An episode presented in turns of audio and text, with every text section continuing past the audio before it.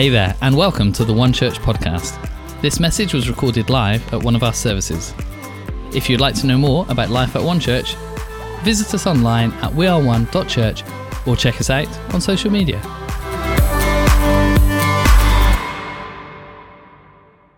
It's great to see you from all locations. I've got a message that I feel God's put in my heart for you today. Uh, It's absolutely fabulous. I, what, uh, what I feel God's doing in our churches at the moment is, is, is trying to help us understand our role in serving the world. That the revival that God's putting inside of us isn't just to be kept inside the box, it's meant to be taken outside. Uh, it amazes me that how when every single day when I say, God, will you give me an opportunity, give me a chance for a divine connection? Every time I pray that, I don't know whether it's just something in my mindset, but I start to look for a, a divine connection. And it is amazing that God does those moments. The opportunity just to pray with someone in, you know, just in outside of this box is a wonderful opportunity. And this is not reserved for the professionals. This is something for every single one of us to serve in this way. And that's so I, I think these times here when we come together are like a refueling time. It's a time like when we go into the garage. Like you're only meant to be in there long enough to get your fuel and then go into the shop and whiz round really quickly to pick up a bit of ketchup, you know, a sandwich or something, and sweets for your wife, and uh, uh, just to rush in and out. Please don't be one of those people who parks outside the pump and then just meanders around, just thinking around what you're doing. No, no, no, you'll upset the whole world there. Like, this is the whole point. Come in and refuel so you can go out to where God's called you to go out. This is what we're doing today. We're filling you with fuel and a few extra bits and pieces, a few sweets to enable you to go where God's called you to go. Are you getting this? That's really good. Have you ever ate in a restaurant so posh that the portions are so small you had to stop at McDonald's on the way home? Has anyone actually done that? Has anyone gone out uh, and the portions have been so small? Like you've been driving home going, should we go to KFC? Just, just to pick up a takeaway. Anybody done that? Yeah, there's a few of us. Like the meal tastes fantastic, it's just too small, right? Uh, anyone here is a parent, you might know this. Have you ever got your son's winter coat out only to discover he's grown out of it?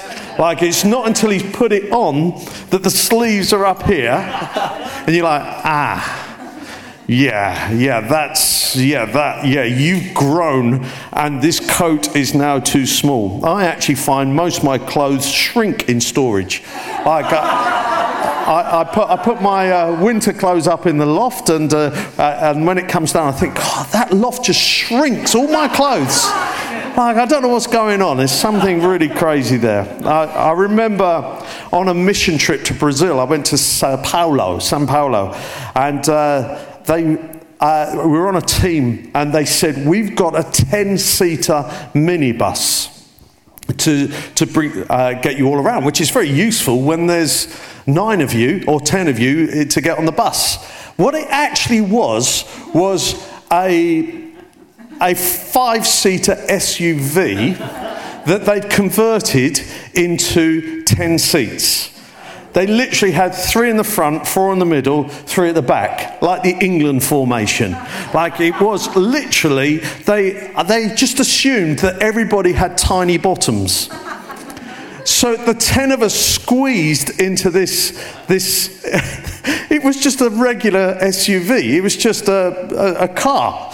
I, and I remember sitting on the end, and the, the, seat was designed with a lip like that. So when I sat down, I couldn't get my entire bottom onto the seat. It was the most awkward journey, and everything took two hours. It was not good. I, I feel like I'm reliving it in front of you. But this vehicle is too small. Whether by preference, necessity, or future planning, we have all at times ended up in a place where something is too small. 2 Kings chapter 6. Read this with me. 2 Kings chapter 6. Just seven short verses. Says this The company of the prophets said to Elisha, Look, the place where we meet with you is too small for us. Let us go to the Jordan where each of us can get a pole and let us build a place there for us to live. And he said, Go. Then one of the servants said, Won't you come, please come with us? He said, I will. And he went with them. They went to the Jordan and began to cut down trees. As one of them was cutting down a tree, the iron axe head fell into the water. Oh, my Lord, he cried out. It was borrowed. The man of God asked, Where did it fall? When he showed him the place, Elisha cut a stick and threw it there and made the iron float. Lift it out, he said. Then the man reached out his hand and took it. Lord Jesus, please help us as we open your word today that it becomes life to us so that we go out of here changed, refueled, ready to serve your world. Amen. So, who were these company of prophets? So, there's, there's this group of uh, young men who just used to wander around the country just a little gang of them. Like, um, if, you, if you lived in a village and you saw a gang of young people coming towards you, young men, you'd be going, oh, this is going to be dangerous. Oh, no, this is dangerous for different reasons. Because they would turn up in a village or a community and start prophesying and encouraging everybody. They were a gang of encouragers. Isn't that amazing? Like, and they would just lift and bring positivity and the word of God and bring life. Sometimes they'd tell you off, but they would listen to God and bring it to the community wherever they went. They just wandered around this company of prophets. I, uh, can you imagine being part of that? They'd wake up in the morning, living in a community like this. They would start the morning by saying, You're fine. How am I? All right to the best of our understanding, they would gather and roam round, and they, they would normally attach themselves to a prophet.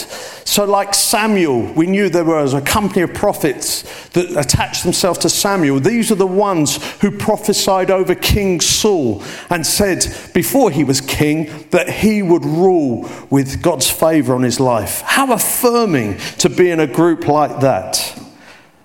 I wonder if the modern day term for a company of prophets was maybe a company of dreamers. People who just went and wandered around from village to village, just starting places to worship, going to pray in places, just encouraging people. As you saw the company of dreamers come towards you, you were like, I am just going to be blessed. What a reputation that when someone comes towards you, that you look at them and go, that person is going to bless me. What if we became that person who was the blessing carrier? What if we became that group? What if we became the company of dreamers that were renowned for bringing blessing wherever we went? Wouldn't that be a great reputation? Who are you attached to? Who do you hang out with? That tells me a lot about you, who you hang out with. The more you hang out with people who are part of the company of dreamers, you become known as the company of dreamers yourself. You become part of that reputation. Even when you don't feel like you've got anything to offer, because you're in the gang, everybody expects something. And so you start to give beyond your actual expectation. You get lifted by the people who are around you, or you get pulled down by the people who are around you. Leaders, have a look. You call yourself a leader, but if no one's hanging around you, it's the old saying, isn't it? He who leadeth and no one followeth is just going for a walk. Let's be leaders that draw people, that are encouragers that we form the company of dreamers together. The first thing the, the servant said to Elisha uh, in uh, verse 1, he says, Look.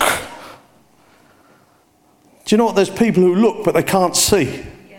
There are people who they, they live with, without vision.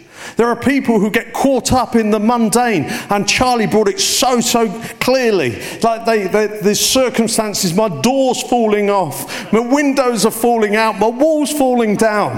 That's the person who can look but can't see. But the person who knows their foundation is on Jesus, oh, they can look and they can see because they have vision beyond the circumstances they're in. Like the ability to have vision in the circumstances you're in is a God given speciality.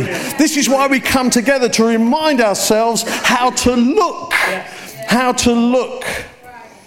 One of my favorite stories about this is when uh, Disneyland was first built and Walt Disney had passed away before it happened. And uh, the, the, directors and owners of uh, this, this uh, playground were looking, and one of them turned to Walt Disney's wife and said, If only Walt Disney was here to see this. In a quick as a flash, she turned to him and said, We are here because Walt Disney saw this. Can you see the difference? The ability to see beyond what you can see, the ability to have vision beyond what is happening around you. This is what sets us out as different people. Not to talk about what everybody else is talking about, to put a comma at the end of a circumstance that says, but God comes in after the end of it. Let me give you an example. I don't know how I'm going to pay my bills this week, comma, but God says He will provide all my needs. I don't know how I'm going to get through this health situation. Don't put a full stop there. Comma, but God. That is someone who speaks with vision. That is someone who has the ability to look beyond the circumstances they're in. Vision compels us to go. And, and, Jesus, it says in Mark chapter 6, when he saw a large crowd, he had compassion on them. He just didn't see the problem, he saw that they, he could do something about it. Something, vision stirs something deep inside of you. Compassion. It literally means your bowels are moved. Use your own imagination. but that's the literal translation. In other words, when you've got to go, you've got to when vision compels you, when it stirs you with compassion, because he saw that they were sheep without a shepherd. Vision moves us. Nehemiah is an example of this in the Old Testament. Nehemiah, he saw, he said, I don't think that's what God wants. I don't think, this is how it starts sometimes. I don't think that is God's best for that community. When you start asking that question, you are starting to see something that God has put inside of you. Hear what I'm saying here. When you start to look at something go, that's not right. There's a sense of injustice inside of you, not because of your own gain, but you know that God doesn't want it that way. Do you know what I'm saying here? God doesn't want this. When you have that sense, God is stirring vision inside of you. Start to become curious. Start to become inquisitive. Move towards that. Don't be fearful of it. If God is stirring you to say that's not right, don't run away from it. He's showing you that you are the person who's going to add value to fix it. You say, How am I going to do that? I don't know. All I know is things come clearer when you move towards them. Then this declaration this place is too small. There are different aspects of this. You can have a personal aspect of this. God is at work in you. He needs to grow you in preparation for the giant ahead. You have become too small. But God sees that you are bigger than you think you are. David is a real example of this. Like David gets anointed as king. And he goes, Wow, this is amazing. The next thing, next day, he's back on the field looking after the sheep. He's thinking, What's going on here? I'm pretty sure yesterday the prophet anointed me to be king, but here I am looking after sheep. God says, I'm preparing you to fight lions and bears on a hillside because you don't know it yet. You're going to face a giant one day and you're going to know exactly what to do. I'm preparing you today here quietly because you are too small. I'm preparing you for a big moment, right? And this happens when you realize that you personally are too small. Uh, it, it's physical as well. And this is what the guys were talking about the, the company of prophets. They turned to Elisha. They said, This place is too small. If you give a five year old a glass to fill up with water, she'll turn the tap off before it gets to the top. You watch. Give a five year old, say, Can you fill that with water, please? They just they don't stand there going, mm. They know the size of the container. They turn the tap off. In other words, the limitation of God's blessing on your life is not what pours from heaven, but how big the container you're going to take.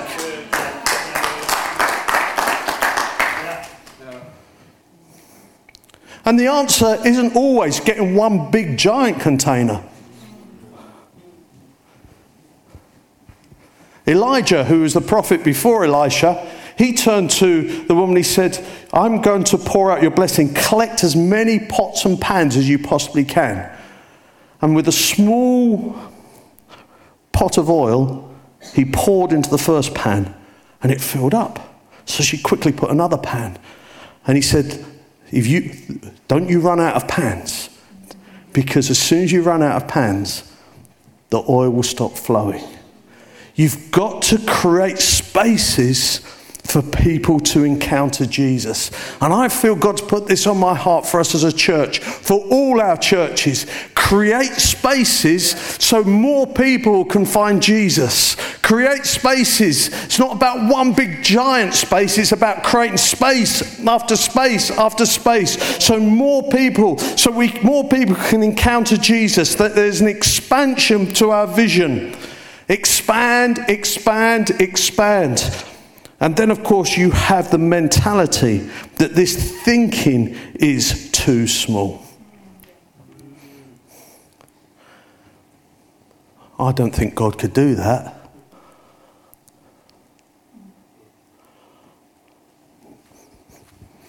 Then it don't happen, does it? It's the oldest trick in the book. As the serpent comes to Eve and says, did God really say that? Oh. The day before, you were going, God, I believe you've got to do something miraculous in my life. I believe you're changing me. You're, you're growing me. You are making something great inside of me. I'm believing for this. And then the doubt comes, doesn't it? And the serpent whispers, Did God really say? Oh, not really sure. Did God really say? And our thinking shrinks. Can we make sure that this is as big as this? So the great big God can use something much bigger than we've ever been involved in before. You've met these types of Christians, aren't they? They, they, they, they, they always seem to have a glass half empty approach to everything. I, Come on, don't do the devil's work for him. Don't be the person who casts doubts on someone's vision and expectation. Don't be the person that says, let's just, let, us just make that a bit smaller, shall we? Like, uh, of course, we've got to do the planning. There's wisdom. I don't, don't hear what I'm not saying. But there are people, I call them wet duvet Christians. They come up to you. Uh, you know, if you've washed a duvet, I'm well experienced in this. If you wash a duvet and you pull it out before you've dried it and it's sopping wet, like it is so heavy and soggy and cold and horrible. Uh, there are some people who live their life like that. They're like duvets that are constantly soaked and they come towards you. you're like, are you trying to get away? Because you know as soon as they get close to you, they're going to go. and like, oh, life is so terrible. Oh, life is so difficult. Oh, now, don't hear what I'm not saying again. There are times when we have to share burdens with one another. Agreed? But if you pick up the reputation of being a wet Christian duvet, people are going to run away from you because you never seem to have any faith. You haven't activated your faith. Let me tell you, dry out your duvet and you'll bring warmth to people rather than doubt. You will bring warmth to people. Now, also, there are hindrances to blessing. You need to understand this. Uh, and I've just, uh, can we just put this on, on, the, uh, on, a, on a slide for everybody so you can take a photograph of this? Like, there are, it's different. You're going to have to take a photograph and do some work on this. I just did a quick study on this. Like, if you live in disobedience or double mindedness, if you're not seeking the kingdom of God first, if you don't have a heart for the poor, if you cherish sin in your heart, if you've broken a vow or you treat your wife with disrespect, or husband, or have broken fellowship with the brethren, withholding your tithes and offerings, and not honoring your father and mother. The Bible is very clear. If you do these things, God will withhold his blessing. You will find yourself in a smaller place because God won't bless sin. Full stop. So, this place is too small for some people because they live in sin. And you've got to learn to break out of that and get into God's agenda and recognize that when God speaks to you, He gently and lovingly comes to you and says, There's a few things you need to sort out. Otherwise, you're going to be dragging yourself forward and you're going to, Why am I not able to run? You're not able to run because you haven't tended to the sin or the wounds of your past. Go and deal with those things. Go and apologize. Open up your wallet again. Cycles of doubt and fear will hinder revelation. Withholding your generosity will inspire smallness of vision. Dishonoring your parents will create smallness of thinking and vision. These things are in the Bible to help us. And by simply putting them right, you will find that you open yourself up to God's blessing on your life. And you'll move and start to realize, I can't live here anymore. This place is too small. I need to step out and move into something fresh. Really quick, they came up with an interesting strategy go and get a pole. That was their strategy. What we're going to do, go and get a pole. It was a simple, powerful strategy. This is about ownership. What can I do to contribute to the vision?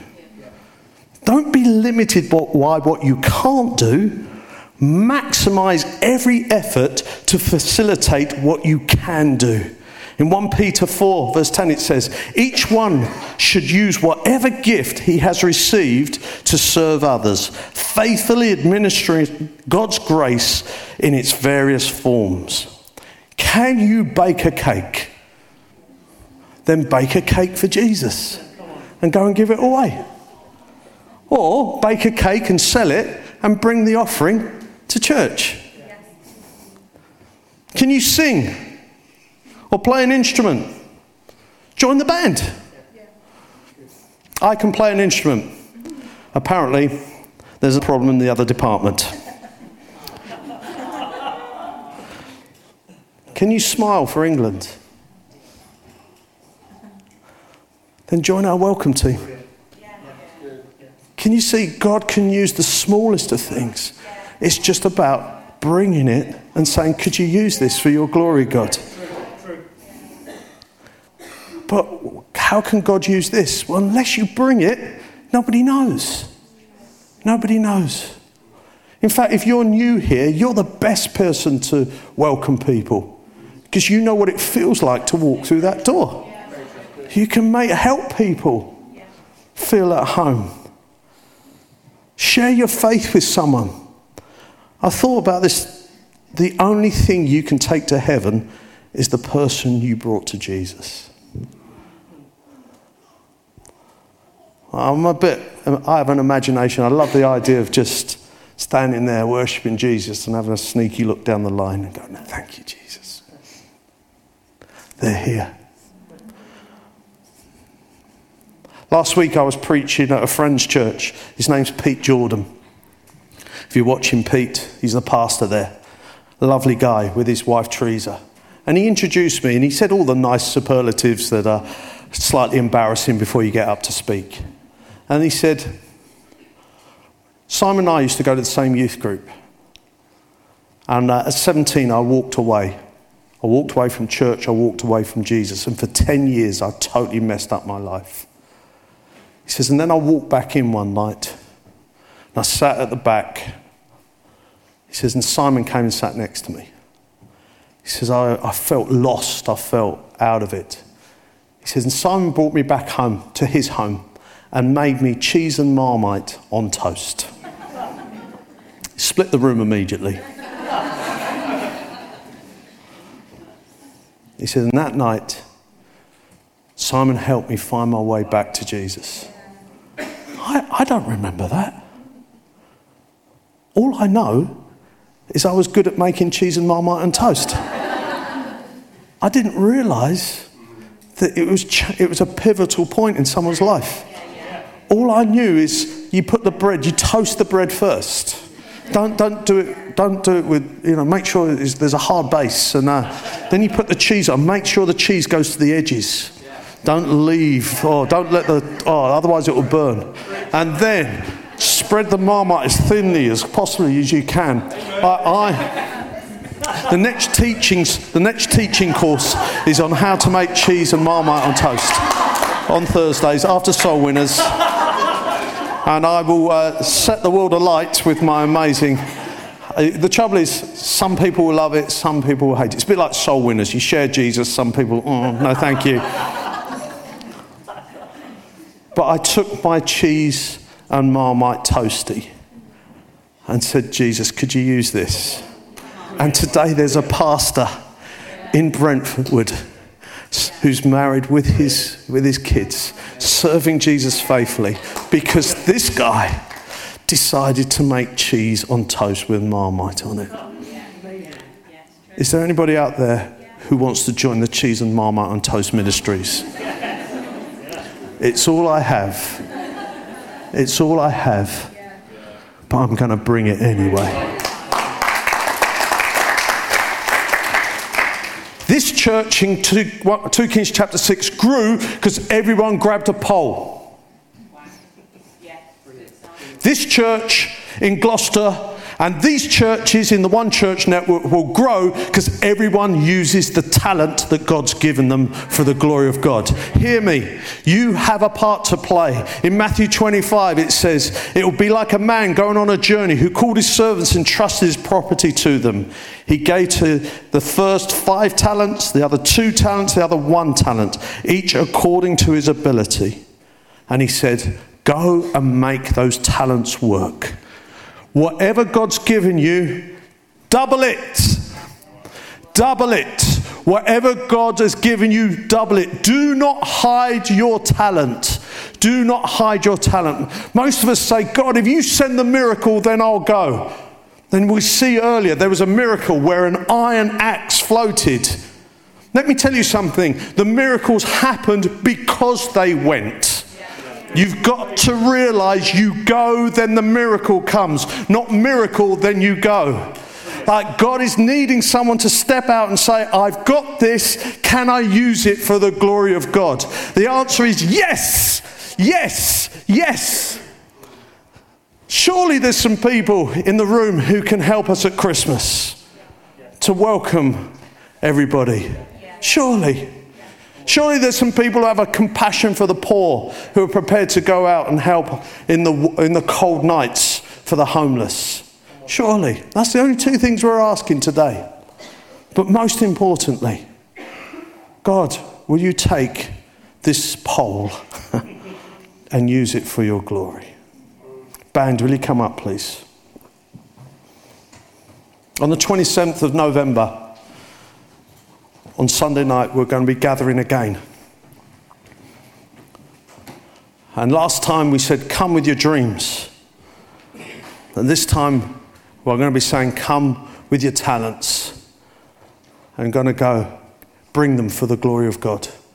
Can you sing? Sing for the glory of God. Can you serve? Serve for the glory of God. And who knows where God will take you on the journey? All I do know is this when you go, God says, I will go with you. If you go, I will go with you. And that's my 30 minutes up. This place is too small. This place is too small. But God's just not going to fill it with a miracle. He's spoken to me really clearly.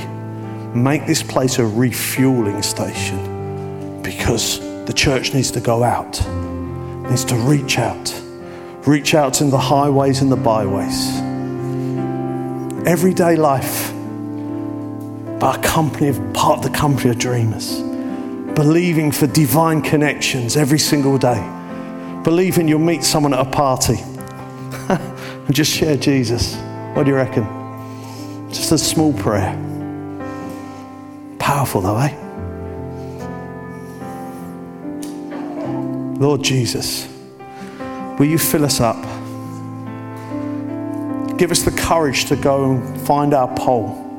Give us the courage to take the talent that you've given us to use for the glory of God. Some of us have got two, some of us got five, some of us got one, but God, help us not just to bury it, but to utilize it for the glory of God.